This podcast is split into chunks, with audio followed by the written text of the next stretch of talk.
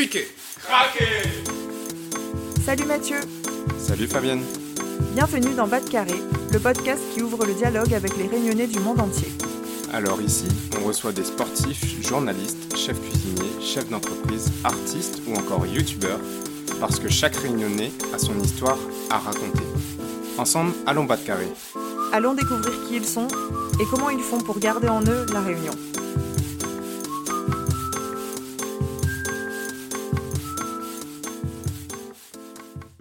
Salut Mathieu Salut Fabienne, comment il est?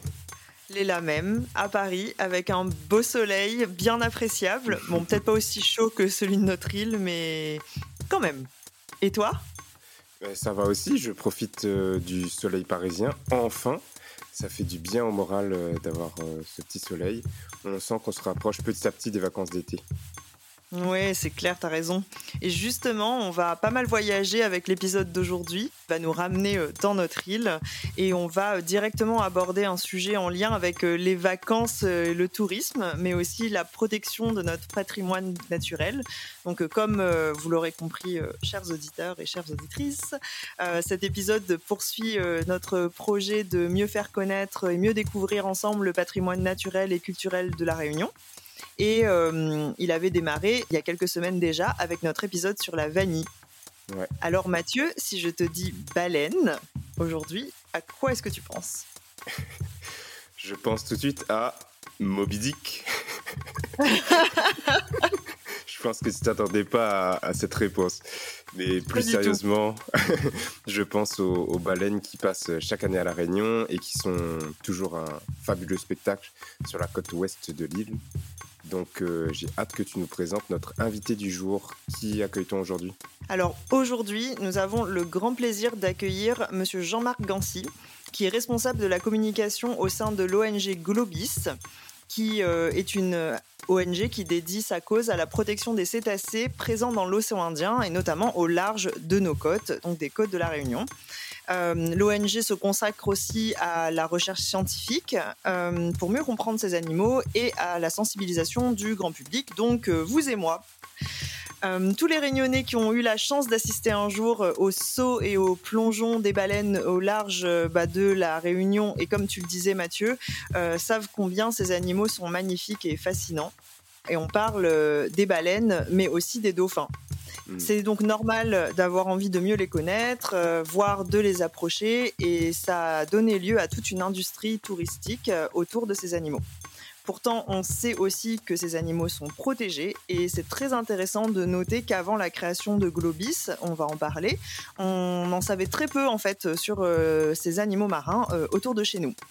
Donc avec Jean-Marc, euh, qui avant d'arriver à la Réunion et de se consacrer à la protection des cétacés était déjà euh, lui-même très impliqué dans euh, la préservation de l'environnement, sa protection et euh, plein de réflexions autour de notre mode de vie et notre relation avec la nature et comment est-ce qu'on peut mieux vivre avec elle et comment elle peut aussi euh, se développer avec nous. On va essayer de bah, mieux comprendre ce qui se joue à la Réunion autour des cétacés et de découvrir comment chacun d'entre nous et avec Globis peut participer à leur protection. Donc euh, sans plus tarder, je vous souhaite à tous une bonne écoute. Bonne écoute à toutes. Bonjour Jean-Marc. Bonjour. Merci d'être avec nous sur Bas de Carré aujourd'hui. C'est euh, vraiment un plaisir de, de vous recevoir pour parler d'un sujet qui est euh, toujours fortement d'actualité à La Réunion et chaque année, d'autant plus avec le passage des baleines, mais toute l'année avec les dauphins. La protection des cétacés du coup au large euh, des côtes de l'île et plus largement dans l'océan Indien. Donc vous, vous êtes en charge de la communication, la sensibilisation et du développement pour Globis, qui est l'ONG qui se dédie à cette mission. Et on est vraiment ravis de vous recevoir pour euh, que vous nous racontiez euh, plus en détail ce que vous faites, comment vous le faites, euh, comment euh, nous réunionnais et visiteurs, on peut vous aider dans la protection des cétacés et s'impliquer davantage dans cette mission. Mais du coup, avant d'entrer dans le vif du sujet, est-ce que vous pouvez nous dire un peu qui vous êtes et nous raconter un petit peu votre parcours? Oui, bien sûr. bah, merci pour euh, l'invitation. On a beaucoup de plaisir aussi à partager euh, bah, nos convictions et, et- et la cause qui nous anime, euh, la conservation des cétacés, comme on dit, et l'étude de ces animaux qui sont assez exceptionnels. Donc, pour ma part, je suis Jean-Marc Gancy. J'ai rejoint Globis il y, a, il y a quatre ans maintenant et j'habite à La Réunion depuis cinq ans.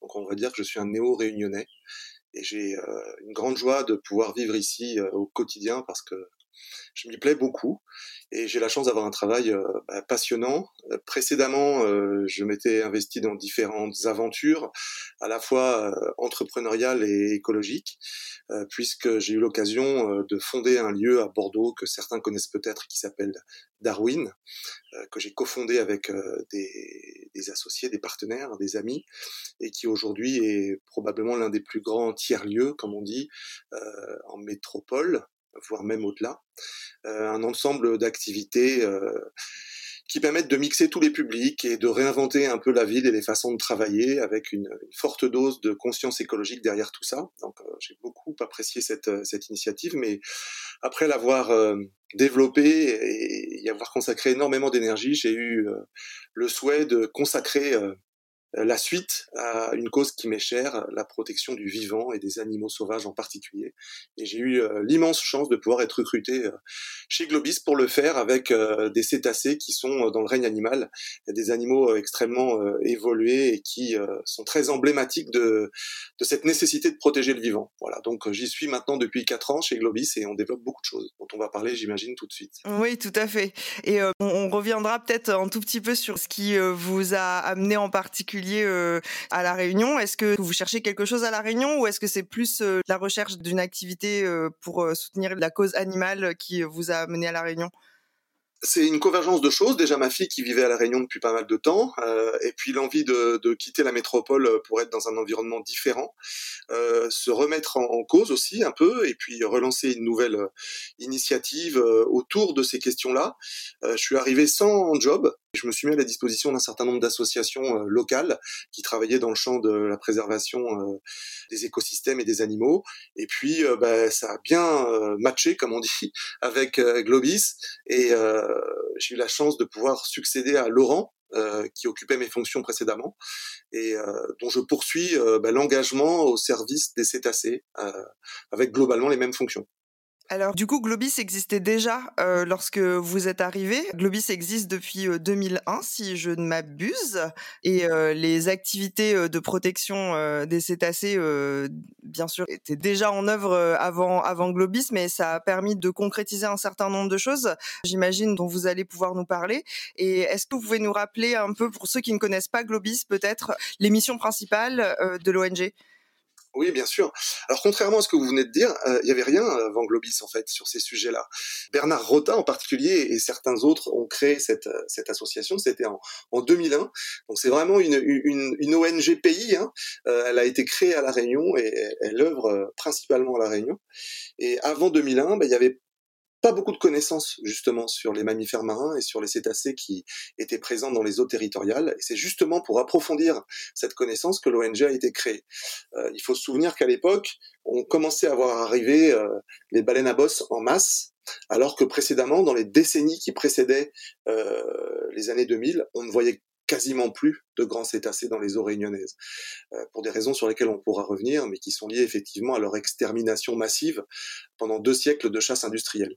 Donc euh, quand Globis s'est créé, à la faveur du retour des baleines à bosse sur les côtes réunionnaises, ben, l'envie a été de, faire un inventaire finalement de tous les cétacés qui pouvaient être ici, de donner à mieux les connaître, de sensibiliser la population à leur protection euh, et de faire en sorte que ces animaux puissent faire l'objet d'une protection plus intensive considérant que c'était un véritable patrimoine naturel de l'île et que la Réunion avait la chance de pouvoir les côtoyer au quotidien. C'était euh, vraiment quelque chose d'assez exceptionnel dont finalement la population n'avait pas toujours bien conscience.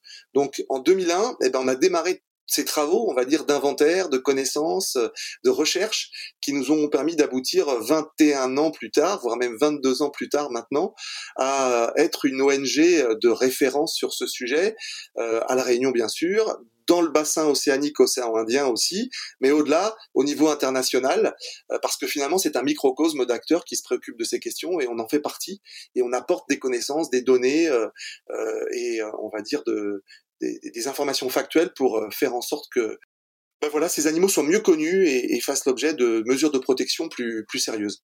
Avant qu'on commence, vous me parliez des bénévoles. Et aujourd'hui, combien de personnes travaillent chez Globis et combien de bénévoles sont impliqués?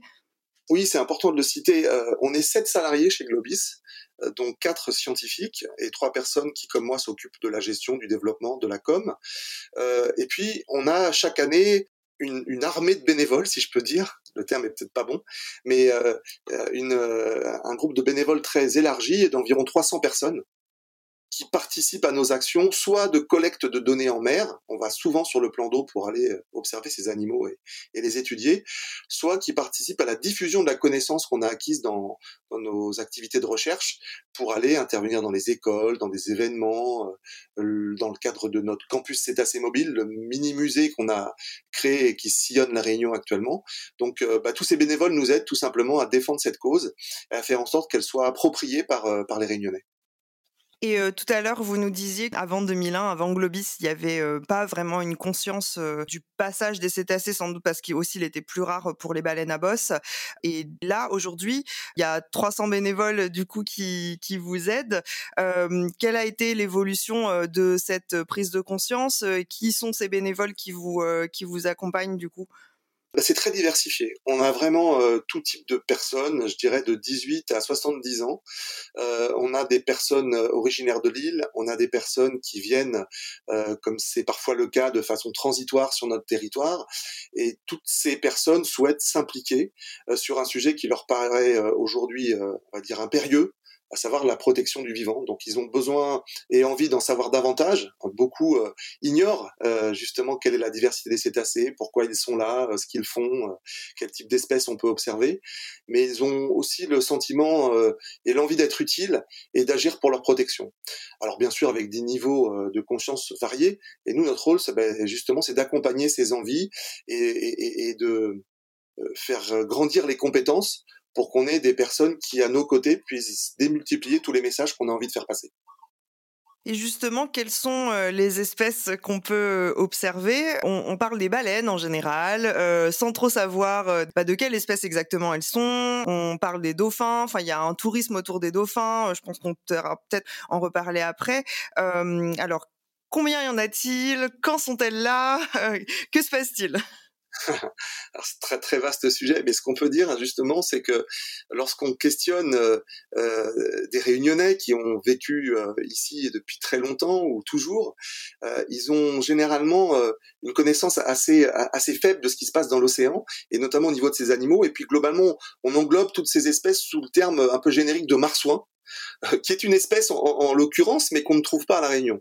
Donc euh, il y a vraiment un besoin d'apporter euh, un peu plus de connaissances à tous ceux qui commencent à s'intéresser à ces sujets. C'est aussi l'objet de notre association. Et euh, ce qu'on peut dire aujourd'hui, après avoir, on va dire, passé des milliers d'heures sur le plan d'eau, c'est qu'on a pu réaliser un inventaire assez fiable des différentes espèces qui s'y trouvent. Et on a pu dénombrer jusqu'à présent 24 espèces de cétacés différentes principalement dans les eaux territoriales de la Réunion, c'est-à-dire que on peut les voir euh, à proximité des côtes pour la plupart d'entre elles. Et ces espèces, euh, ce nombre assez important d'espèces est, est, assez exceptionnel parce que il y a peu de lieux au monde où on peut en voir autant. On a une configuration euh, particulière du fait de, on va dire, du passé euh, volcanique de notre île, enfin c'est toujours un présent d'ailleurs, qui, qui, explique euh, que les conditions euh, soient favorables pour les cétacés et qu'on puisse les observer tout près du littoral, notamment pour certains d'entre eux. Donc ces 24 espèces sont, sont, variées. On a deux grandes familles, il y a la famille des mysticètes, les baleines à fanon, les plus grandes d'entre elles, comme par exemple la baleine à bosse ou la baleine bleue, qui est le mammifère le plus grand ayant jamais vécu sur Terre et qu'on peut aussi observer à La Réunion. Et puis l'autre famille, ce sont les odontocètes, euh, les baleines à dents, dont font partie les dauphins ou les cachalots, qui eux aussi euh, forment un, grand ensemble d'animaux euh, très variés. Et euh, et odontocètes donc appartiennent, je dirais, à, l'ordre des cétacés. donc 24 espèces, comme je le disais, qu'on peut observer. Est-ce qu'on sait quelle population représente ces cétacés qui passent au large de la Réunion? En termes de population, ces cétacés, c'est très variable selon les espèces. Euh, vous avez des, des, des, toutes petites populations, comme par exemple le grand dauphin de l'Indo-Pacifique, qui est aussi l'espèce la plus menacée à La Réunion, qui ne compte que 70 individus environ.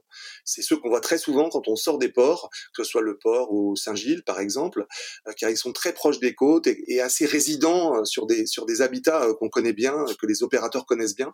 Donc on voit fréquemment cette toute petite population qui est, on va dire, très peu diversifiée génétiquement et qui n'a pas de, mixité avec d'autres populations de l'océan Indien. Donc on est assez inquiet sur son devenir parce qu'il y a de la consanguinité évidemment et puis compte tenu de sa proximité des côtes, elle est l'objet de toutes les pressions anthropiques c'est-à-dire humaine, qu'on peut trouver proche du littoral. Euh, et puis il y a des très grandes populations. Si je prends par exemple le cas des, des dauphins tachetés pantropicaux qu'on voit un peu plus au large, là on parle de plusieurs milliers d'individus euh, qu'on peut croiser tout au long de l'année. Voilà. Alors entre ces, ces extrêmes, euh, et je parle bien des, des, eaux territoriales réunionnaises, on peut avoir euh, euh des populations qui oscillent entre plusieurs centaines d'individus et pour certaines quelques milliers. Euh, et puis il y a aussi des populations qui migrent et dont il est difficile d'estimer l'abondance. si on parle des baleines à bosse par exemple, et comme vous le savez, comme les réunionnais le savent, on a des années qui sont extrêmement fastes avec beaucoup beaucoup d'individus. Ça a été le cas de 2022 qui a été une année record on a dénombré, puisque c'est notre boulot, 417 euh, baleines à bosse euh, venues euh, mettre bas et s'accoupler près de nos côtes. Mais l'année précédente, c'était seulement 13 individus. Voilà, donc il y a une très grande variabilité interannuelle, comme on dit en science. en gros, il y a, des années bonnes et des années mauvaises, et on essaie d'expliquer pourquoi.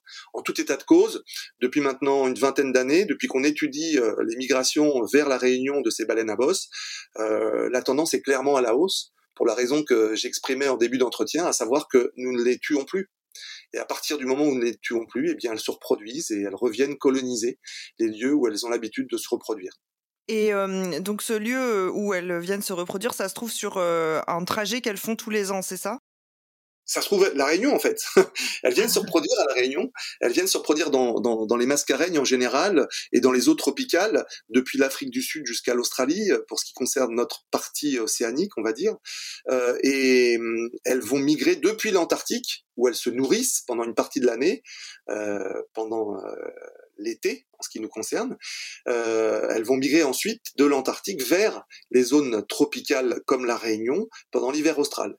Pourquoi faire? Eh bien, pour trouver des congénères qui viennent aussi migrer dans ces zones, pour se reproduire, et puis pour les femelles gestantes, pour mettre bas leurs petits baleineaux. Pourquoi? Eh bien, parce que euh, les conditions y sont plus favorables euh, pour euh, pour mettre bas euh, leur progéniture. Euh, les eaux sont plus chaudes, il y a moins de prédateurs, les conditions sont moins extrêmes, il y a moins de courant. Enfin bref, euh, c'est beaucoup plus propice à faire ces activités. Donc on les retrouve tout près des côtes, ce qui étonne souvent les gens parce que ils sont très étonnés de les voir euh, euh, si proches du bord, mais c'est justement là qu'elles trouvent les conditions propices à la tranquillité et au calme dont elles ont besoin. De quand à quand elles sont là? Alors de juin à octobre, en, règle générale, on peut voir des individus qui arrivent à partir du mois de mai pour certains, voire même avant. Ça peut être le cas euh, d'individus isolés, un peu sentinelles. Et puis, euh, selon les années, selon les saisons, elles vont repartir à partir du mois d'octobre jusqu'à, bah, c'était le cas l'année dernière, le mois de décembre. Alors c'était assez particulier parce que on avait rarement vu des saisons aussi longues. Mais en, en 2022, mi-décembre, on avait encore un ou deux individus qu'on pouvait apercevoir depuis, euh, depuis la côte à la Réunion, ce qui avait été euh, jamais vu jusqu'à présent. Et est-ce qu'on sait alors euh, quels sont les, ces facteurs qui impactent la variabilité de la population qui migre ou qui arrive au large, au large des côtes? On commence à comprendre un certain nombre de choses. Rien n'est définitivement certain, mais on a des recherches sur ce sujet-là. Euh, on parle souvent du modèle qu'on essaye de bâtir, du modèle statistique qui essaye de, de, comprendre justement pourquoi certaines années sont bonnes et d'autres moins bonnes. Et euh, on a établi un lien assez euh, robuste, mais reste encore à, le confirmer, mais un lien qui semble robuste entre la capacité des baleines à se nourrir en Antarctique, donc à avoir suffisamment de krill et donc d'énergie pour entreprendre des migrations, et donc cette, euh, cette capacité à migrer en nombre ou loin justement. Et en fonction justement de l'abondance du krill en Antarctique, elles vont être plus sujettes à se déplacer nombreuses et à venir dans les zones de reproduction. Euh, ce lien est vraiment euh, établi euh, mais il y a un certain nombre de variables qui peuvent encore euh, euh, bouleverser notre modèle et on essaie de, de les intégrer actuellement. alors la bonne nouvelle, c'est que ces, ces dernières années, il y a eu pas mal de krill, donc on devrait voir encore pendant un certain temps pas mal de baleines arriver proches de nos côtes. Je veux pas être Madame Irma ou faire des prédictions qui s'avéreraient fausses, mais il semblerait que cette tendance se confirme au moins les deux prochaines années. Mais il y a aussi des grandes menaces puisque le changement climatique réduit la surface de glace en Antarctique et qui dit réduction de la surface de glace dit aussi conditions moins propices pour euh, pour rendre ce krill accessible et, et, abondant pour les baleines à bosse. Donc il se pourrait que à terme, euh, les migrations soient fortement bouleversées par ces facteurs-là. Voilà. Donc on est encore très prudent sur les modèles et euh, on n'est pas en mesure pour l'instant de prédire des choses très précises. Euh, parce que bah, tout n'est pas définitivement euh, calé. Mais on a quelques bonnes intuitions euh, euh, qui sont de plus en plus confirmées par, par nos modèles statistiques. D'accord, très bien. Et tout à l'heure, vous parliez d'une de cette population qui a moins de 100 individus, du coup, qui est très proche de nous. Concrètement, qu'est-ce qu'on peut faire pour les protéger? Est-ce que c'est possible? Certainement. Oui, c'est bien sûr possible de réduire la menace qui pèse sur tous ces animaux. En fait, les menaces sont les mêmes hein, pour toutes ces espèces. Euh, elles sont différentes par contre selon les territoires et selon les zones. Heureusement, à La Réunion, il n'y a pas une pêche qui euh, soit très euh, problématique. On en parle beaucoup en Atlantique où il y a des filets maillants euh, et des opérations euh, euh, massives de pêche qui capturent les dauphins de façon accidentelle et qui les font se noyer dans les filets. Euh, donc euh, ça, heureusement, à la Réunion, euh, ça n'a pas cours. Ça a cours en revanche dans le nord de l'océan Indien de façon assez assez intense, ce qui explique que certaines populations de petits cétacés aient chuté de presque 90% depuis 50 ans. Donc la pêche, en règle générale, dans toutes les parties du monde, c'est c'est la menace principale. Euh, ici à la Réunion, heureusement, c'est pas le cas. En revanche, il y a d'autres menaces. Évidemment, le changement climatique, J'en ai parlé pour, les baleines à bosse. Mais plus concrètement, euh, ce qui menace le plus sûrement les populations résidentes, c'est euh, à la fois la pression touristique, donc euh, on va dire la pression d'observation qui a lieu tous les jours sur les mêmes populations, tout au long de l'année quasiment, et aussi les bruits euh, qu'induisent euh, les activités sur le plan d'eau. Donc les bruits sous-marins sont de plus en plus importants et euh, ils affectent un sens qui est vital pour les cétacés, qui est leur oui, euh, qui est un sens très important pour chasser, pour se repérer, euh, pour communiquer entre eux. Et plus l'océan est bruyant, plus euh, ils ont du mal à, on va dire, à effectuer leurs activités vitales. Et malheureusement, bah, ça va pas trop dans le bon sens actuellement avec l'augmentation du fret maritime, euh, les travaux d'infrastructure, euh, ou je dirais les, les circulations diverses et variées sur le plan d'eau, qui, au-delà des collisions qu'elles peuvent occasionner, euh, génèrent un bruit qui est assourdissant pour ceux qui vivent dans, dans ces milieux. Euh, donc pour les cétacés, c'est vraiment euh, extrêmement problématique. On, est en train de lancer des programmes justement pour essayer de mieux, euh, mieux qualifier, caractériser euh, ces dangers-là pour y remédier à terme. Donc observation et bruit sous-marin à la Réunion sont probablement les deux menaces principales, euh, sans, évoquer bien sûr celle du changement climatique qui va aussi impacter euh, de diverses façons euh, tous ces animaux dans la mesure où leurs zones d'alimentation vont être bouleversées, où on pourra probablement à terme assister à des canicules marines, justement l'augmentation de, la température de l'eau ou, de son acidification, qui vont bien sûr générer des problèmes. Et par rapport alors à l'observation, puisque c'est quand même une activité qui est de plus en plus populaire, mais qui peut être régulée, j'imagine. Aujourd'hui, comment est-ce qu'on peut réconcilier ce côté touristique, cette envie que peuvent avoir les gens de s'approcher des cétacés et le fait qu'il faut les préserver? Est-ce qu'on peut les réconcilier? En tout cas, c'est compliqué. Évidemment, c'est beaucoup mieux de voir les animaux euh, évoluer librement en milieu sauvage que d'aller les capturer et les mettre dans des delphinariums. Donc, euh, pour euh, avoir la chance de pouvoir les, côtoyer, c'est évidemment beaucoup mieux de le faire en milieu sauvage que, que dans des prisons, si j'ose dire. Donc, euh, de ce point de vue-là, s'émerveiller dans la nature est bien sûr quelque chose qu'il faut encourager. Mais évidemment, ça suscite, comme vous l'avez dit, un engouement très fort. Et quantitativement, on atteint des limites. On, dépasse des plafonds et on, a des perturbations euh, qui finalement sont préjudiciables aux animaux. Donc il faut euh, essayer de trouver des compromis. Il faut essayer de limiter et de freiner les ardeurs d'une activité économique qui, elle, va être focalisée sur, on va dire, les opportunités commerciales qu'elle peut en tirer. Donc il y a une envie sincère des, personnes généralement de ne pas gêner ces animaux, mais il y a aussi une volonté du business que d'encourager des pratiques qui ne sont pas forcément souhaitables. Donc il y a aujourd'hui une réglementation qui a cours et qui permet de, de fixer un certain nombre euh, de limites, mais on se rend compte que c'est pas encore suffisant et que euh, si on a réussi à améliorer la qualité des observations et à, et à limiter euh, les comportements les plus intrusifs ou les plus problématiques, on a malheureusement un problème quantitatif aujourd'hui. Il y a trop de personnes qui veulent aller voir ces animaux et ils veulent les voir trop souvent.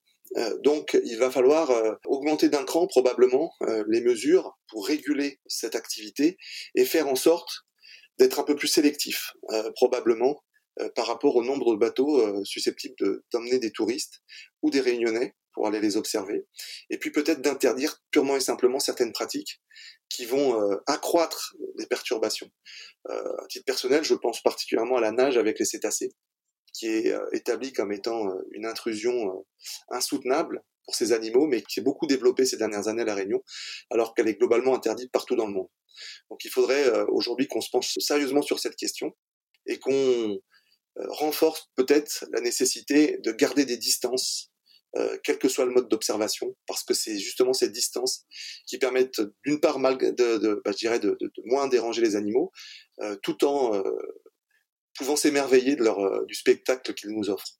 Voilà. Donc on a, on a beaucoup de travail là-dessus parce que il y a des pratiques qui se sont ancrées sur le territoire, qui sont aujourd'hui euh, établies, mais sur lesquelles il faudra probablement revenir à terme avec bah, des conséquences économiques et sociales évidemment, euh, mais qui à mes yeux paraissent inéluctables.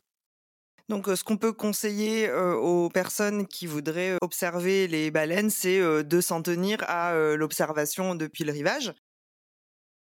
Ça, c'est la meilleure façon de le faire. Et on a la chance de pouvoir le faire, notamment pour l'espèce la plus spectaculaire, qui est la baleine à bosse. On, a diverses euh, initiatives côté Globis pour encourager euh, l'observation depuis la côte et ça va aller crescendo parce qu'effectivement c'est la, méthode la moins intrusive et, la plus respectueuse. Après effectivement on n'empêchera personne d'aller sur le plan d'eau et, c'est tant mieux d'une certaine façon.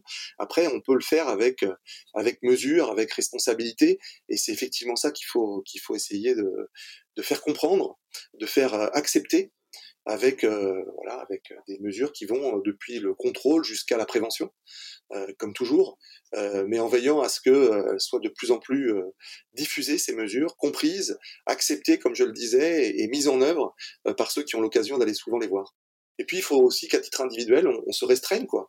Euh, euh, si on a eu la chance de faire une fois une mise à l'eau avec les baleines, ben voilà, c'est bon, euh, on a eu la chance de le faire. Laissons la place à d'autres. Ne soyons pas dans une frénésie de, de la reproduire cette attitude parce qu'on sait qu'elle est vraiment préjudiciable et que si tout le monde fait la même chose, ben, c'est absolument pas viable. Et justement, si on veut s'approcher des cétacés bah, dans ces pratiques touristiques que vous venez de mentionner, est-ce qu'il y a des questions qu'on peut poser aux gens qui nous proposent ces activités pour s'assurer bon, qu'elles sont faites dans, un, dans une mesure plus soucieuse des animaux? Est-ce qu'on peut, est-ce qu'on a moyen de, de, le savoir en tant que visiteur ou en tant que réunionnais? Oui, bien sûr. La réglementation, elle édicte un certain nombre de principes et ces principes sont, sont, accessibles à tous lorsqu'on regarde leur nature hein, sur les différents arrêtés préfectoraux qui ont été pris ou sur différents sites comme le nôtre, euh, ces, euh, ces, mentions sont reprises. Euh, c'est des choses assez logiques finalement. Ne pas aller trop vite, maintenir une distance, être respectueux de certains comportements animaux, notamment lorsqu'il y a la nécessité d'une tranquillité quand la mère est avec son baleineau, par exemple, ou, ou quand, quand les, les, dauphins sont en phase de socialisation. Voilà, donc il faut, il faut maintenir une distance, ça c'est sûr. Après, euh, il y a aussi des outils intéressants comme euh, la plateforme Omega. Si vous tapez Omega cétacé, vous, vous tomberez assez facilement sur, euh, sur le, le site internet en question, qui permet de se former justement à ces pratiques et de découvrir en quoi elles peuvent être néfastes aux animaux. On, on, conseille, pour ce qui nous concerne, à tous nos bénévoles et à tous nos capitaines qui emmène ces bénévoles sur l'eau, euh, d'intégrer euh, ces principes et de suivre cette formation. Et cette formation, elle est accessible à tous, elle est gratuite et euh, n'importe quel particulier, qu'il soit touriste ou réunionnais, peut la suivre. donc c'est aussi intéressant de, de, le faire. Ça dure une petite demi-heure avec des questions sympas, des petits quiz, des infographies, et vous pouvez apprendre beaucoup de choses sur bah, sur le milieu marin, sur sur la façon d'avoir une observation respectueuse. Moi, je le fais à titre personnel tous les ans. Je m'en mets une petite couche là d'oméga pour justement reprendre des bons, réflexes. voilà, ça c'est quelque chose que je conseillerais à tous, parce que c'est ludique en plus et très pédagogique. Très bien. Et si on, revient sur les activités de Globis qui peuvent aussi nous aider à comprendre et à être plus sensibilisés, puisque vous menez des actions de sensibilisation sur le territoire également. Alors, où est-ce qu'on peut vous rencontrer? Que peut-on faire? Alors, ouais, ce qu'on n'a pas assez peut-être dit, c'est que nous, on est une association scientifique. Donc, notre notre rôle, c'est d'étudier ces cétacés, de faire des actions de recherche les concernant, parfois assez euh, complexe et assez avancé. Et puis, c'est de populariser la connaissance qu'on a acquise en la diffusant avec des outils euh, euh, adaptés au public cible, comme on dit. Donc effectivement, on est présent sur, sur tous ces champs-là et on met en œuvre des méthodes et des moyens qui sont, on va dire, adaptés à la pédagogie nécessaire. Donc pour nous trouver, c'est pas simple aujourd'hui parce que jusqu'à présent, on n'avait qu'un local de travail où il était difficile d'accueillir du monde. Donc on se déplaçait. On allait très fréquemment, et on continue à le faire, dans les établissements scolaires, dans des manifestations, sur des événements euh, écolos ou grand public, et on pouvait généralement nous croiser à ces occasions on a décidé d'augmenter euh, notre présence et, d'accélérer euh, la diffusion de ces connaissances en lançant différents, euh, différents outils. Et, celui qui aujourd'hui cartonne, si j'ose dire, et qui marche très bien, c'est Campus Cétacé Mobile. C'est un mini musée itinérant qu'on a aménagé dans un conteneur maritime et qui sillonne l'île de la Réunion en se posant tous les deux mois dans un lieu différent pour accueillir euh, notamment euh, les écoles, mais aussi le grand public, et euh, pour mettre en situation nos activités scientifiques, pour faire jouer le grand public autour de la connaissance de la diversité des espèces, pour donner à comprendre quelle est l'écologie et la physiologie, on va dire, de ces animaux, avoir aussi l'occasion de dialoguer avec des scientifiques pour, pour ceux qui viennent nous rejoindre et, mieux comprendre toutes les questions, on va dire, qui, qui les taraudent. Voilà, donc on, est présent dans, ce campus c'est assez mobile tout au long de l'année et euh, sur notre euh, site internet on peut on peut se renseigner sur l'endroit où, ce, campus est, situé. Actuellement il est à l'étang salé par exemple et ensuite il sera à Saint-Paul. Donc euh, voilà, ça c'est vraiment quelque chose de très concret. Et à terme, d'ici trois ans, parce que c'est une démarche extrêmement ambitieuse, on veut créer un lieu un peu comme Kelonia l'est pour les, tortues marines, on veut créer un lieu qui soit euh, en capacité d'accueillir tous les publics qui s'intéressent à ces questions pour diffuser euh, de façon extrêmement attractive une connaissance scientifique euh, la plus aboutie possible. Donc on, est en train de travailler à la conception et à l'émergence de ce lieu avec tout un tas de partenaires pour faire en sorte que d'ici trois ans, les personnes qui se rendent à la Réunion ou qui y vivent puissent avoir un endroit de référence où ils apprennent des choses à propos de ces animaux, où ils puissent s'engager très concrètement pour les préserver. Et justement, d'un point de vue scientifique, au-delà des, frontières, si on peut dire, de la Réunion, est-ce qu'il y a des scientifiques de métropole, mais aussi peut-être de l'international, qui viennent nous rendre visite? Oui, absolument. En fait, justement, là aussi, c'est un besoin qu'on a d'accueillir tous ces scientifiques, tous ces confrères avec lesquels on travaille, principalement dans l'océan Indien, parce que c'est aussi notre zone euh, privilégiée. Hein. Les espèces que nous voyons, elles migrent dans le bassin océanique, océan Indien, et c'est là qu'on peut effectivement les étudier. Euh, en, s'affranchissant des frontières nationales ou administratives dont les animaux se moquent évidemment. Euh, donc on travaille avec une communauté scientifique à l'échelle du bassin océan Indien une cinquantaine de chercheurs, de, on va dire, d'organisations qui travaillent sur ces mêmes questions et on aurait à cœur de pouvoir les réunir régulièrement.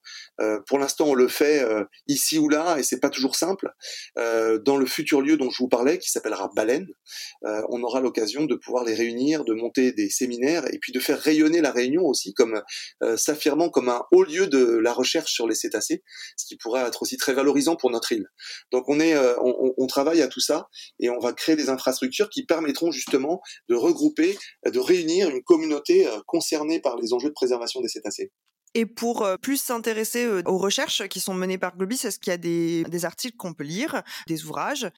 Oui, absolument. Alors il y a déjà euh, des publications scientifiques qui sont recensées sur notre site web et qui sont plus spécifiquement, on va dire, fléchées vers des, problématiques réunionnaises ou des espèces qu'on peut voir ici. Hein. C'est notre job, c'est ce qu'on fait en priorité.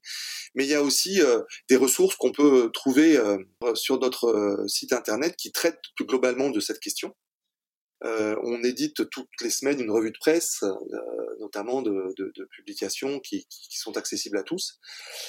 Et on partage les actualités, la connaissance qu'on peut agréger sur ces questions de façon, j'espère, efficace. Donc aujourd'hui, bah, la Réunion, pour embrayer sur ce que vous disiez, on, a nous-mêmes nos propres programmes de recherche et on rend compte de leurs résultats euh, tout au long, je dirais, de, la tenue de ces programmes. Euh, on, travaille sur des, sur notamment euh, la photo-identification, sur euh, le suivi satellitaire, sur la génétique, sur l'acoustique, qui est une méthode qui se développe beaucoup. Et aujourd'hui, ben, l'enjeu, c'est aussi de partager avec les Réunionnais et avec tous ceux qui s'intéressent à ces questions la progression de, de, nos recherches et, éventuellement de, de, les impliquer via la science participative dans ces efforts. Euh, de recherche. Et on a aujourd'hui des programmes qui permettent justement à tout un chacun euh, de nous aider, notamment pour ce qui est de la photo-identification pendant euh, la saison baleine, de nous aider à, à, augmenter notre effort et, notamment de, pour, pour recenser toutes les caudales de baleines à bosse que les gens peuvent photographier tout au long de la saison. Ça, c'est un marqueur très important pour nous parce que c'est le seul marqueur qui nous permet d'identifier de façon unique chaque individu. Et donc, plus on a de photos de caudales, plus on est en mesure de, bah, de, de, de, faire aboutir nos recherches pour savoir combien viennent à La Réunion chaque année, euh, si elles sont déjà venues, si elles sont fidèles au site, si on peut les voir sur d'autres îles de l'océan Indien, enfin voilà, tout ce genre de choses. C'est pareil pour les dauphins, avec les, les, dorsales des dauphins, qui sont uniques à chaque individu. Euh, donc bah voilà, c'est précieux d'avoir une communauté euh, de passionnés, de bénévoles qui s'impliquent à nos côtés pour collecter, en plus de nos propres équipes, ces informations. Alors concrètement, comment ça se passe pour vous aider dans l'identification euh, je, vois des baleines et je les prends en photo et on vous envoie la photo C'est tout simple comme ça Ouais, c'est que ça pour les baleines à bosse. Pour les baleines à bosse, on a effectivement un programme qui s'appelle Codal, K-O-D-A-L. Ce programme permet, il est assez connu maintenant, hein, les gens y participent avec beaucoup d'enthousiasme chaque année. Il permet justement de nous envoyer les meilleures photos de, de hein, la face interne de la queue de la baleine, que les gens ont pu prendre lorsque notamment l'animal sonde lorsqu'il plonge. Et donc, lorsqu'il redresse euh, sa caudale, on voit euh, généralement euh, la surface de, cette face interne de sa queue. Et cette face interne de sa queue, elle révèle tout un tas de choses, notamment bah, une couleur particulière, une pigmentation, éventuellement des blessures, des coloris, un bord de fuite, c'est-à-dire une forme particulière pour certains individus. Et donc tout ça caractérise chacun d'entre eux. Et lorsque la photo est, bien nette et bien propre, le fait de nous l'envoyer sur euh, un mail euh, dédié, qui s'appelle photoid.globis.org, nous permet d'avoir, bah, je dirais, davantage de photos que celles qu'on peut prendre nous-mêmes avec nos équipes bénévoles ou avec nos équipes salariées. cette année, par exemple, sur les 417 baleines qu'on avait pu dénombrer, 42% venaient de photos prises par des, des, tiers, en fait, par des gens qui ne font pas partie de Globis, ce qui est énorme. Donc ce programme de, photo-identification est vraiment précieux pour nous et nous permet d'être beaucoup plus efficaces. Et puis on a un autre programme euh, qui se matérialise par une euh, euh, application smartphone qui s'appelle Ops en mer, comme observation en mer, raccourci, hein, Ops en mer, qui une fois installé sur son smartphone, euh, permet de signaler à Globis toutes les observations de cétacés qu'on peut faire sur le plan d'eau. Donc il y a pas mal de pêcheurs, il y a pas mal d'opérateurs touristiques, il y a pas mal de plaisanciers euh, ou d'autres acteurs qui sont fréquemment sur le plan d'eau, qui lorsqu'ils croisent une espèce, généralement euh, inhabituelle, vont signaler grâce à cette application l'endroit où elles l'ont vu, l'heure à laquelle elles l'ont vu, ce que faisaient ces animaux, combien ils étaient, quelle espèce était concernée, et tout ça vient enrichir nos données.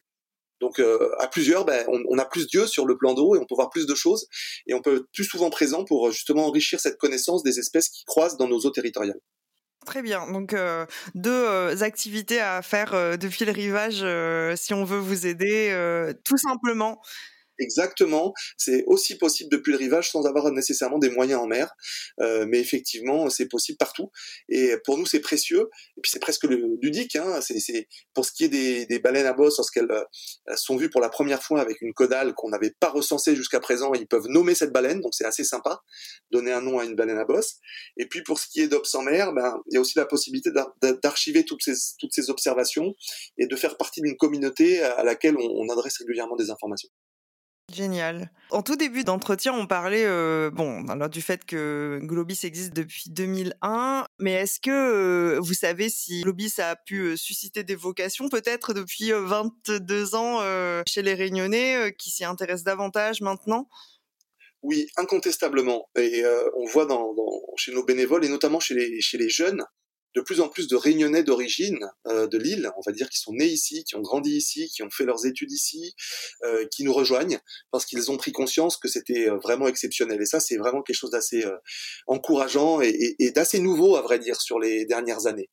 Euh, puisque on avait quand même une population qui était beaucoup plus métro jusqu'à présent, mais c'est vraiment en train de changer. On sent que notamment parce qu'il y a des, filières d'excellence en biologie marine ici, euh, qui attirent des, talents réunionnais, qu'on a de plus en plus de, bah, de jeunes qui veulent rester au pays et qui veulent continuer dans cette, dans cette voie-là. Alors les places sont pas nombreuses, certes, mais en tout cas, ils s'y intéressent fortement et ça, c'est très significatif. Et puis, le fait d'être beaucoup plus présent sur le terrain, alors on l'est depuis très longtemps dans les écoles, hein, comme je le disais, mais le fait d'être maintenant encore plus visible, notamment avec Campus, nous permet de toucher encore davantage de personnes et, des familles. Et euh, la discussion qu'on peut avoir démystifie un peu ces sujets-là, qui restent encore assez lointains chez, chez beaucoup.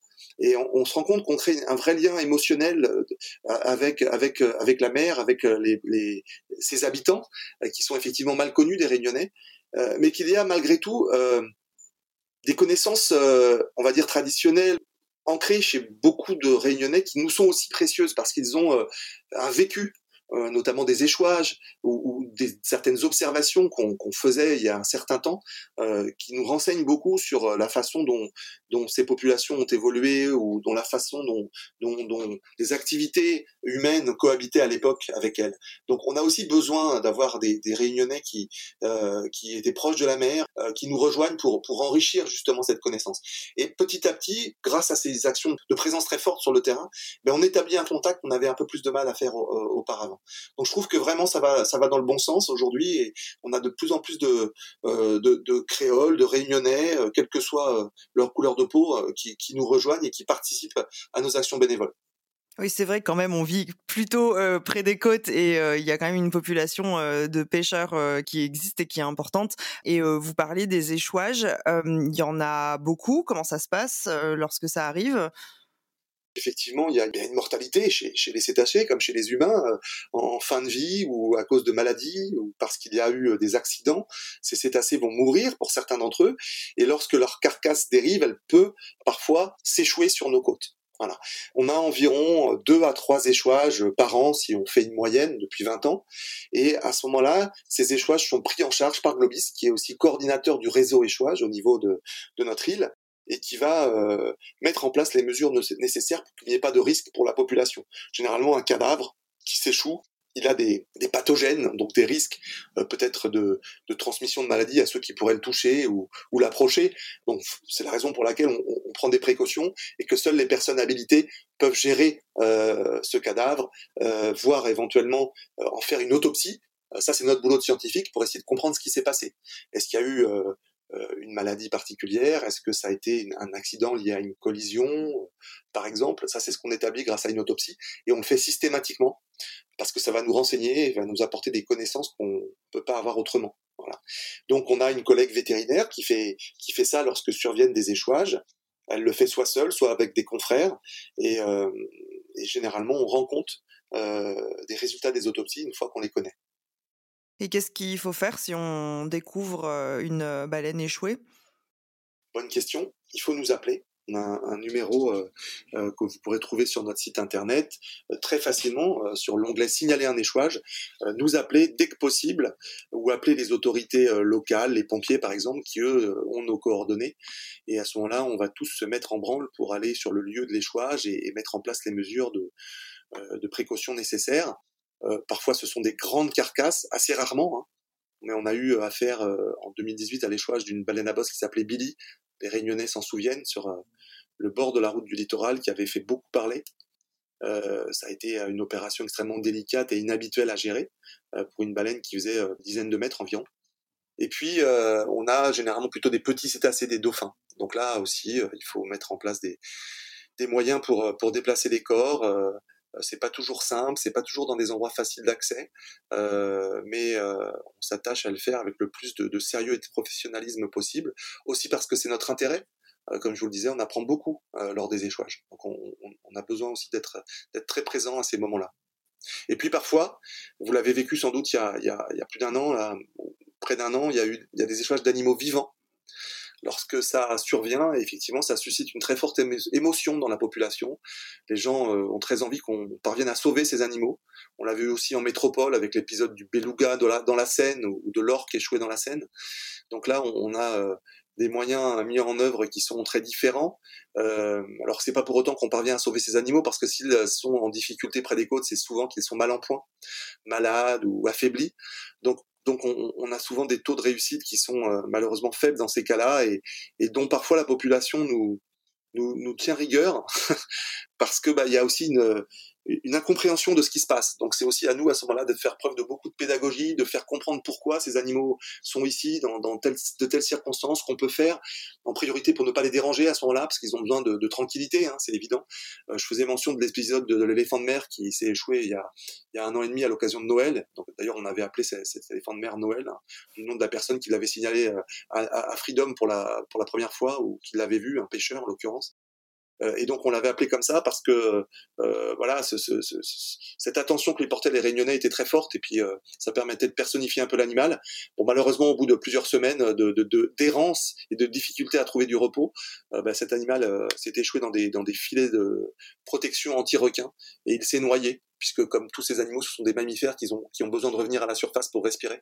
Il n'a pas pu le faire et donc il s'est voilà, il s'est noyé dans, ce filet dans lequel il était enchevêtré. Euh, voilà, bon, euh, triste et euh, colère chez, certains réunionnais. Bon, on n'a pas pu faire grand-chose parce que c'est très compliqué de suivre un animal dans ces circonstances et de garantir euh, sa sécurité. Il est dans son milieu et on peut pas euh, le suivre 24 heures sur 24. C'est vraiment très complexe.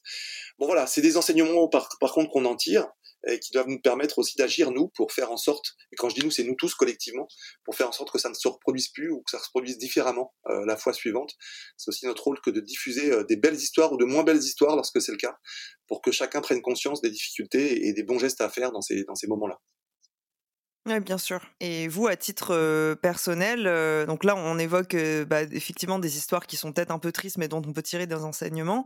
À titre personnel, est-ce que vous, avez un souvenir particulier, un épisode, un événement particulier qui vous a marqué depuis votre arrivée à la Réunion en rapport avec les cétacés? Je dirais que celui que je viens de relater, c'était vraiment un épisode très intense dans la mesure où on avait le sentiment qu'on pouvait euh, parvenir à sauver cet animal, euh, que tout le monde attendait que ce soit le cas, euh, et que malheureusement on n'a pas réussi à le faire pour tout un tas de raisons, mais la première d'entre elles étant que, l'animal était quand même très affaibli et qu'il était désorienté, qu'il était dans une zone où il n'avait généralement pas à, se trouver. donc ça explique aussi qu'il était probablement pas dans son état normal. Néanmoins, moi, ce qui m'a beaucoup marqué et ce qui continue à m'interroger, c'est c'est notre euh, on va dire notre compassion à géométrie variable. on va être extrêmement euh, euh, ému lorsqu'un animal comme cela, comme celui-là, s'échoue et beaucoup de gens vont vouloir qu'on fasse tout pour le sauver. Et parallèlement à ça, on va en, abattre des centaines dans des, dans des abattoirs de proximité, des animaux qui ont tout autant le droit de vivre que celui-là et, qui pourraient euh, être tranquille si on n'avait pas décidé de les manger tout simplement. Donc euh, voilà, il y a, pour moi là aussi euh, euh, une incohérence, une dissonance cognitive, comme on dit, euh, entre l'attention qu'on porte à certains animaux et celle qu'on n'accorde pas à, tout un tas d'autres, ce qui continue vraiment de m'interroger beaucoup sur sur notre schizophrénie humaine. Donc là, vous parlez des abattoirs et vous parlez plus largement de toutes les espèces voilà, de notre lien aux animaux, pas, pas particulièrement des cétacés. C'est vrai que les cétacés jouissent d'un statut un peu particulier. On a le sentiment qu'elles on a l'impression que les dauphins sont sympas, qu'ils sourient beaucoup. On a une très grande sympathie pour eux. Ah, il y a une sympathie pour ces animaux qui, font, qui sont très emblématiques de, de, de, de la biodiversité. Euh, euh pour, pour la baleine, c'est l'un des plus grands du monde. Donc on a un attachement qui est vraiment singulier. On a vu avec Avatar à quel point il était mythifié cet animal. Euh, mais, mais pour autant, pourquoi on leur accorde davantage de valeur qu'à d'autres qui méritent aussi de vivre, tout simplement, et qui ont le droit d'exister, eux aussi, et qu'on traite comme de simples marchandises et qu'on va, on va dire, abattre à la chaîne. Donc voilà, ça c'est des choses qui, m'intéressent, et puisque vous me questionniez sur mes sentiments personnels, c'est des choses qui, qui, m'interrogent beaucoup et, et qui me poussent aussi à, à, militer pour une considération plus générale pour les animaux, voilà, qu'ils soient euh, des animaux euh, de rente, comme on dit, pour les abattoirs, euh, ou des animaux sauvages. Je trouve que les uns comme les autres mériteraient plus de compassion, d'empathie, de considération pour leurs intérêts vitaux. Merci, c'est une très bonne euh, interrogation euh, dont beaucoup de gens doivent avoir conscience. Ça nous amène euh, petit à petit vers la, conclusion de, de, notre entretien, malgré le fait que ce sujet soit passionnant et qu'il y a sûrement beaucoup de choses à dire. Donc, je vais inviter vraiment tous les auditeurs à aller voir le site de Globis pour en savoir davantage, à participer au programme si les cétacés les intéressent. Moi, ça me paraît vraiment passionnant. Je suis ravie que vous ayez pu partager tout ça avec nous sur Bas de Carré aujourd'hui donc, on a l'habitude de terminer nos, entretiens avec trois questions. On est très curieux, du coup, de savoir aujourd'hui quel conseil vous donneriez à votre vous plus jeune, si vous le pouviez? Quel conseil ben je, dirais de comprendre à quel point nous sommes interdépendants de la bonne santé des écosystèmes et des autres animaux. Voilà, nous sommes nous-mêmes des animaux. Nous avons tendance à maltraiter tous ceux qui ne sont pas de notre espèce. Et je pense que j'ai participé à ça aussi en les mangeant, euh, en ne leur accordant pas suffisamment d'importance. Et je pense que tout ça est extrêmement préjudiciable euh, à tous, à notre propre espèce, puisqu'on est en train de détruire des écosystèmes vitaux qui assurent les fonctions euh, nécessaires à notre propre survie. Et on est aussi en train de perdre un peu de dignité à, à traiter euh, d'autres êtres vivants comme de simples choses et, et à, les soumettre à notre bon vouloir alors qu'ils ont un droit à, l'existence équivalent au nôtre. Et ça, c'est des choses dont j'avais pas euh, conscience plus jeune et qui sont venues tardivement dans mon parcours.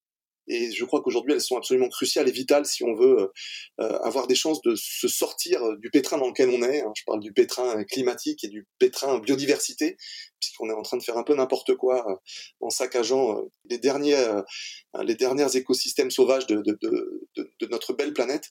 Donc voilà, je crois qu'on a, tous un changement euh, radical à opérer dans nos cerveaux pour faire en sorte de respecter ce qui n'est pas nous euh, et, de considérer aussi euh, ben, d'autres vies qui ne sont pas des vies humaines à leur juste valeur. Voilà, donc ça c'est le conseil que je donnerais à mon mini-moi. Très bien. En fait, j'ai envie un peu de déroger à la règle et de rajouter une question dans ces, euh, dans ces questions de fin. Mais j'aimerais savoir euh, si, en étant à La Réunion, comme vous disiez, vous êtes arrivé euh, il y a quelques années quand même, quel est votre meilleur souvenir? J'ai énormément de bons souvenirs. Moi, j'adore la Réunion. Je suis très heureux d'y vivre. Je trouve qu'il y a une douceur dans les relations humaines et dans, dans, va dire le, le, lien au territoire qui est, qui est, qui est omniprésente et, et dont vraiment je, je, je, trouve que c'est un zarlor. Quoi. C'est vraiment, c'est, c'est vraiment exceptionnel de, de pouvoir le, le vivre au quotidien, mais c'est fragile et vulnérable. Donc, euh, j'ai conscience à chaque fois que j'ai la chance de plonger dans le lagon ou faire une randonnée à Mafat ou ailleurs. J'ai conscience qu'on est face à, au risque que tout cela disparaisse. Voilà. Donc euh, mes meilleurs souvenirs sont aussi mes souvenirs les plus anxieux, dans le sens où j'ai le sentiment que euh, ce que je vois là euh, va nécessairement se dégrader. Voilà. Donc j'ai vraiment à chaque fois cette, cette conscience très aiguë euh, que qu'il faut inverser le cours des choses et que si on agit comme on l'a toujours fait, eh bien, euh, ces, ces, trésors, ce patrimoine exceptionnel risque de s'effondrer. Donc euh, voilà, c'est assez ambivalent c'est à la fois une très grande joie de pouvoir en, jouir tous les jours, comme tous ceux qui vivent à la Réunion, et puis une très grande inquiétude que, que ça soit extrêmement euh, peu durable. Mais c'est cette ambivalence qui suscite votre très fort engagement, euh, du coup, dans la protection de, de ce patrimoine. Bah, à mon niveau et avec à la mesure de, de, de, mes moyens et de ce que Globis nous, nous, donne pour le faire sur les sujets qui sont les nôtres, euh, mais euh, il devrait euh, être présent sur tout un tas d'autres choses, depuis euh, la façon dont on se déplace, la façon dont on consomme, euh, la façon dont on euh, profite de cette nature, la façon dont on traite nos déchets, évidemment. Tout ça doit être revu, doit être considéré comme étant des leviers majeurs de, de, de préservation de, de, notre avenir, en fait, et puis des, des générations futures. Donc évidemment, c'est des choses qui préoccupent d'autant plus ici qu'on a encore la chance d'avoir euh, une île euh, extrêmement belle et sauvage d'une certaine façon. Alors certains diront qu'elle a été énormément urbanisée, évidemment. Moi, j'ai pas la mémoire de ce qu'elle était avant, mais je vois aussi des choses se dégrader depuis cinq ans. Donc, euh, je, je, je trouve que ça va très très vite et qu'il faudrait rapidement mettre un terme à certaines pratiques qui, qui sont manifestement néfastes à notre vivre ensemble ou à, ou, à la beauté de ces lieux. Quoi. Voilà. Donc il y a, y a péril à la demeure dans certains domaines et voilà, il faut que tous ensemble, collectivement, euh, sans oublier personne sur le chemin, on, voilà, on réagisse. Alors aujourd'hui, quel euh, réunionnais ou quelle réunionnaise, selon vous, on devrait tous connaître? Bah, euh, moi, il y a une réunionnaise qui me plaît beaucoup, que, que, je suis un peu sur les réseaux sociaux et que j'ai plaisir à écouter, c'est Maya Kamati. Euh, de, de, la famille Ziskakan oui. et qui euh, est aussi euh, une habitante de, de Grand Bois, enfin qui est souvent là-bas. C'est un lieu qu'on affectionne à Globis parce qu'on va s'y installer, où, où on est né aussi, puisque l'association est une association de Grand Bois depuis toujours, euh, ou de Saint-Pierre en tout cas, et aujourd'hui de Grand Bois. Euh, donc c'est une personne que j'aime beaucoup, qui est très courageuse, qui est très créative, qui, qui porte aussi des combats féministes que je trouve très importants, et, et qui le fait avec beaucoup de créativité en revisitant la culture traditionnelle en la modernisant aussi, en n'ayant pas peur de bousculer des codes. Euh, c'est pas toujours euh, simple, je suppose, dans, son domaine, et je trouve qu'elle a beaucoup de talent pour le faire. Donc Maya Kamati, pour moi, c'est une personne que beaucoup de gens devraient rencontrer, connaître et, et suivre, parce qu'elle est aussi une personne d'avenir, je crois, pour la Réunion. Oui, donc Maya Kamati qu'on peut euh, régulièrement euh, retrouver en concert et pour euh, les auditeurs de Bad Carré qui nous ont rejoints après, on a, on a eu la chance de la recevoir sur Bad Carré il y a il y a quelques temps déjà, il y a quelques années. donc on ne peut qu'être d'accord avec vous sur le fait qu'on devrait tous la connaître. C'est quelqu'un qu'on aime aussi énormément.